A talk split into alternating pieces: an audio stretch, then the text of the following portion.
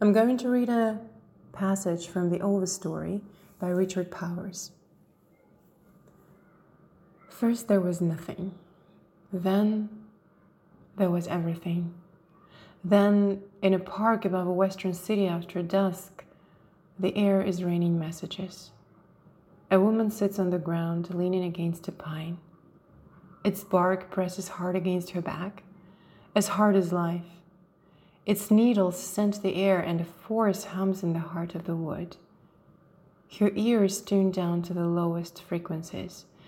The trees saying things were in words before words. It says, Sun and water, questions endlessly worth answering. It says, a good answer must be reinvented many times from scratch. It says, every piece of earth needs a new way to grip it.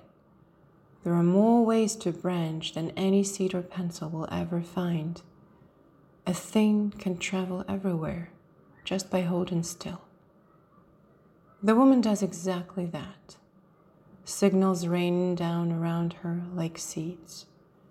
Talk runs far afield tonight.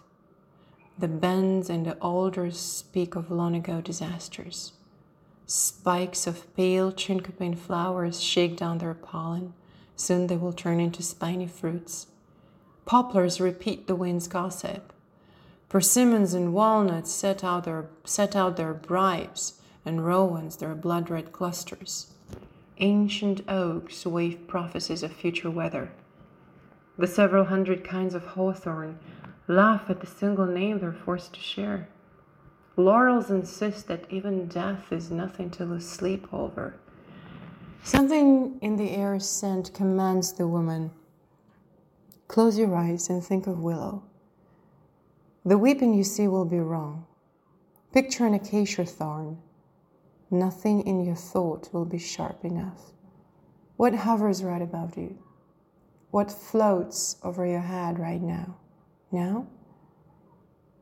Trees even farther away join in all the ways you imagine us bewitched mangroves up on stilts, a nutmeg's inverted spade, gnarled baobab elephant trucks, the straight up muscle of a cell, are always amputations. Your kind never sees us whole. You miss the half of it, and more. There is always as much below ground as above. That's the trouble with people, their root problem.